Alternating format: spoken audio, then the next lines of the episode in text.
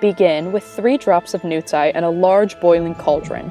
Stir in three ounces of finely minced toad ears, then sprinkle with a dash of modern femininity and finish off with the essence of patriarchy. Set aside and let brew before completing with a pinch of social mysticism. A short four hours later, you will have a simple recipe that defines the complexities of modern witchcraft. My name is Quin Sleddens, and today we're talking about witchcraft, baby. I'm talking all the ooky spooky goodness. I'm just joking. We're going to talk about modern witchcraft and what it really means. Witchcraft is something that is so often associated with dark, evil magic, and the distinct image of a witch is one we can all clearly see in our minds. The old, wrinkled hag who laughs maniacally and curses any poor, foolish traveler that comes her way. While this is the typical mental picture that comes to mind, one can quickly recognize that this perpetuated appearance and personality is completely invented and untrue. What really is a simple religion or belief system built on the standards of femininity has been twisted into a fairy tale of evil, dark women. Witchcraft in the 21st century, though seen as less taboo, is still pretty much looked down upon by our dominant Judeo Christian society. It generally has a negative connotation, and this idea of Satanism and devil worship are closely associated with what is, conversely, a very warm and welcoming religion or belief system. I just want to emphasize the use of my words religion and belief system, as some witches do not wish to identify their practice as such, but I digress. In Kathryn Rountree's 2003 ethnography, Embracing the Witch and the Goddess Feminist Ritual Makers in New Zealand, she explores modern witchcraft, exclusively goddess based feminist witchcraft in the New Zealand setting, and how these women are working to destigmatize witchcraft in their society. For a $2 book I purchased off of eBay, Embracing the Witch and the Goddess is a heavily researched and deeply personal portrait of which, what witchcraft is and should be. Rountree chooses to fixate on the goddess movement and offers a deep exploration of who, what, when, and where the goddess is, and the personal transformations women undergo when practicing goddess based witchcraft. Rountree is not shy to the idea of witchcraft and has written a multitude of ethnographies exploring various types of witchcraft, namely neo paganism and Native American faith movements. As a professor of anthropology at Massey University in New Zealand, she teaches and conducts lectures on the occult and a variety of spiritualities. Rountree wanted to study the at home witches within her own community, and spending roughly five months with a goddess based feminist coven in New Zealand, Rountree participated in a multitude of practices involving everything from moon rituals to civil protests. Embracing the Witch and the Goddess covers this idea of modern witches and their beliefs, practices, and social mobility in the 21st century. Witchcraft is no longer something that needs to be hid or shied away from, but rather should be a fully embraced religion and belief system that focuses on feminism, sisterhood, and social issues.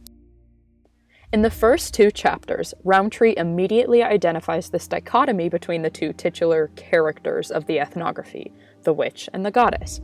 The witch is often seen as, quote, a warty, black clad old hag who lives alone in the depths of the forest. She is a menace, and she is cunning as she is pure evil. End quote. They're both deeply malevolent and deeply sexual simultaneously, causing them to be seen as objects of hatred and desire. They are the creatures that the quote dark side of feminine end quote was distorted into. Feminine rage, anger, sorrow, and sexuality were contorted into this hideous creature by the patriarchy. The goddess stands at the opposite extreme than the witch, as most women can become this witch character, whereas the goddess is an unattainable perfection. Both the witch and the goddess, quote, exist outside the range of images acceptable for normal women, end quote, as both inhabit an extreme of the social world. Their independence, power, and freedom is considered off limits for normal mortal women. Initially, Rountree, like us, had these two clear cut images in her mind of what witches and goddesses should be, so it came to much surprise when she discovered self proclaimed goddess witches, which had previously been defined as two polar opposites of each other. Rountree soon came to discover that to label oneself a witch or a goddess is to, quote, claim the independent female power which the two symbols represent. In the third and fourth chapters, Rountree comes to discover this idea of feminist witches, who identify as goddess witches in order to fully embrace their spectrum of femininity and all its complexities. Feminist witches focus specifically on women's self empowerment and healing, and they're quite vocal in public with their views on women's rights and ecology. What started off as a break-off movement from Wicca groups in the early 1970s is now a fully fleshed out ideology that emphasizes political activism and the unity of women. Their main symbol of power and unity is the goddess. But who or what is the goddess? That is the golden question. She's everything, but she's also nothing. Bear with me here. The goddess isn't specifically a deity, but rather a symbol of femininity, the earth, and the sky. She is the nurturing Demeter and the destructive Hecate. Quote, the goddess represents the whole of human and the natural world. She, amen- she is manifested equally in a drop of water or menstrual blood, but her nature is never singular. The concept of the goddess draws from a multitude of cultures and experiences, included but not limited to Native American, Hindu, African, and Mesoamerican experiences. The goddess is one being, but she can change to fit the need of the beholder instead of being definite.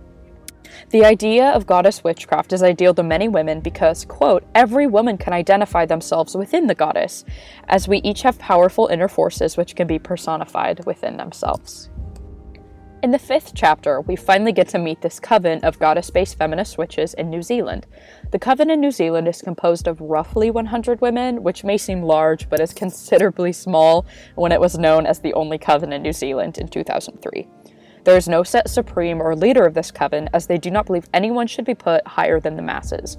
Most of the women involved in the New Zealand feminist witchcraft are middle class, higher educated women. A majority of them work in health or education, oftentimes women's health and education, and they're usually from ages about their 30 to 50s. Their practices consist of moon rituals, where women may journal and reflect on tarot readings, solstices, which enhance our perception of age and the female experience, and general Sabbaths. Many women in the coven discovered the craft while searching for a religion or belief system they not only felt was meaningful to them, but that they related to, which directly leads us into the seventh chapter. Just a quick side note here I'm abstaining from mentioning chapter 6 as it's kind of irrelevant to the topic. It covers kind of the generals of what anthropology is and anthropological research, so I just wanted to make note of that. Chapter 7 discussed at length the attraction of witchcraft to women, specifically feminists, and why they've chosen to stick with it. Women that enjoy goddess witchcraft like it because it focuses on this worldly issues and real life occurrences that needs mending.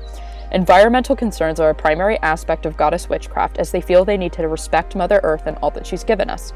Many of the women in the New Zealand coven felt isolated from Judeo Christian religions as they primarily served the purposes of men and masculinity. While Judeo Christian religions focus this on this idea of being a follower of God, feminist witchcraft defines it as more of a relationship, a friendship with oneself and one's inner spirituality, aka the goddess. Quote, Christianity and many other religions have taken away from the personal connection one should establish with their God. By having official ritual makers within churches, priests and ministers, for example, you are denied the opportunity of setting up those conditions for yourself and the wisdom and personal knowledge to come to you. End quote. To them, the goddess can serve whatever purpose they may need in their life. If they need an, to ask an entity for help, the goddess can be that deity. When, they, when they need to find their inner power, the goddess can be their inner strength. The paradox of the goddess allows these women to adapt to religion and belief system to whatever they're needing at that point in their lives, and that's a beautiful thing. I think having a religion, a belief system that can adjust to the needs of the individual allows for a more personalized experience with spirituality. I'm gonna now share a couple quotes from the book that I really love about why these women like identifying as a witch and why the craft means so much to them. There is about a million quotes on here that I wish I could share with you, but we'll be here forever, so I've just handpicked a couple of my favorites. A woman named Sybil says, I'm very proud about identifying as a witch in the fullest sense of the word. I am a healer, I am a storyteller. Someone by the name of Galadriel says, I like the title witch. A witch to me means a woman in control and a woman directing her destiny. Part of venerating the goddess within me is being a witch and claiming that. A member of the coven named Megwin says, Yes, I am a witch. A witch is a wise woman who is gaining the wisdom of centuries, of passed on intuitive and healing ideas and values for the earth, a witch is a woman who can be free for herself.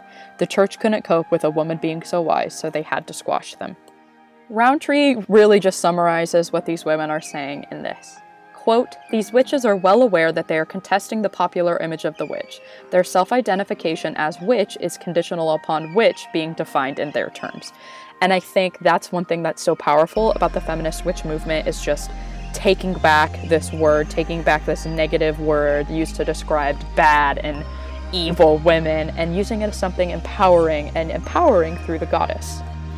When looking at the morals of modern witches, all past ideas of what a witch should be, a hag, a devil worshipper, should just disappear.